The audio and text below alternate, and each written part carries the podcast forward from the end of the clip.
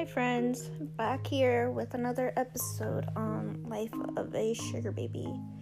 Uh, things have taken a turn here quite a bit in the past couple of days.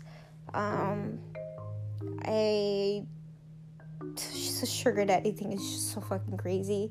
Like, I. You should see or read all of these messages that I receive from all of these sugar daddies. Like, you would think they would be okay with starting off as a friendship, but these men just straight up want to have a sexual relationship and expect a woman to open up her legs and to like get money. And I mean, it, it's obviously like true, it happens nowadays, but I am not about that life, and I've told them multiple times, like, not about that life. Um, find someone else. And then another crazy thing that I've been receiving a lot is that they are concerned about how far I how far off or how far out I live, which is like understandable, you know. I live near the Portland, Seattle area, but you know, 3 4 hours away, whatever.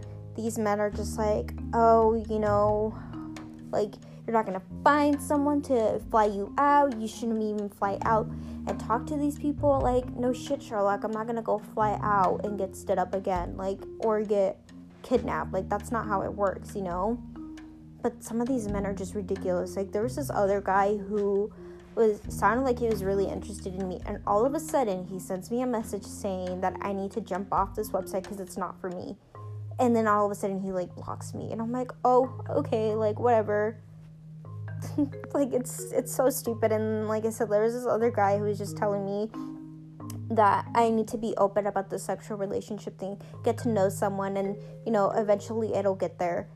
And I'm like, "Oh my god, like are you serious? I am not going to like this is just ridiculous. I just god, it's just so fucking crazy. And apart from that, I reached out to the girlfriend of this other sugar daddy that I was telling you guys about in the last episode, and this girl is like, I ta- actually talked to her on the phone, which is fucking crazy because I told her, I'm like, hey, like, let's just talk on the phone, um, get it all out there. And I was talking to her on the phone, and I found out that she's been dating this guy for five years, and this is not his first rodeo of cheating and talking to other girls and I feel for this girl, I really do, and I really hope that she opens her eyes and leaves him because a week ago she messaged me telling me that she had enough proof to believe that it wasn't him, and then all of a sudden I get another message on Instagram today from a different profile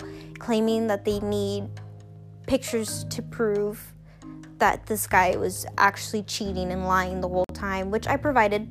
I knew it was her. I provided and now she's caught in the middle. She doesn't know what to do. She knows that he is cheating and that he's very manipulative because that's how he is.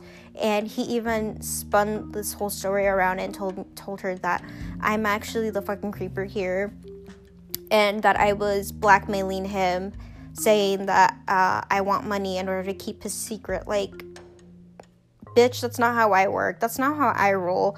After this guy sent me this Instagram message telling me that he's not to bother me again, I left it at that, didn't reply, ignored him, and then they find that both she and him like blocked me on Facebook and Instagram. I'm like, okay, that's fine. I'm good. Like, thank God, because like that's all said and done.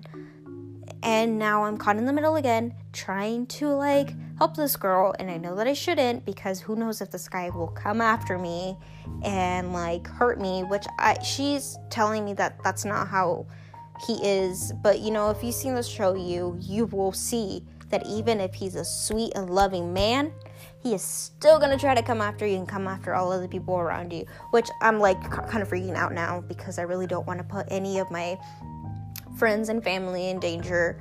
But point being is is that you know, these there's it's just so fucking crazy with the sugar daddy thing. I'm honestly I'm over it. Um, I'm just trying to see now, like more stuff that I'm receiving on my messages. Like I'll definitely keep you guys posted about that, and like I'll keep talking about that. But I don't think I will be a sugar baby anytime soon. I am not getting what I want basically on what I posted on my bio because there was also another guy telling me or asked me if if I was too good to be true or if my whole profile is just a, a thing to catch people's attention.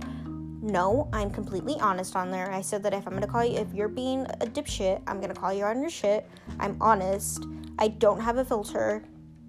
Um, you know, basically all of my entire, like, my truth is on that bio and what I'm seeking. Which is true. I'm not gonna get what I want because who actually wants to be friends with a young gal in a university instead of you know having a sexual relationship with her? Because that's what they want. They really just want to have sex with you and give you money for it which is basically prostitution if you really think about it. It's not really a seeking arrangement at that point. It's prostitution. And that is not how i am to live my life. I'm not to sit down talk to these people online meet up with them uh, open my legs for them only to get money back. Like, not like I said, that's not how I roll. Wanted to throw that out there. Um, so I will keep you guys posted here in a week and tell you guys all the shit that's happened to me because you know my life is really crazy right now with the sugar baby thing. But you know, see you guys later.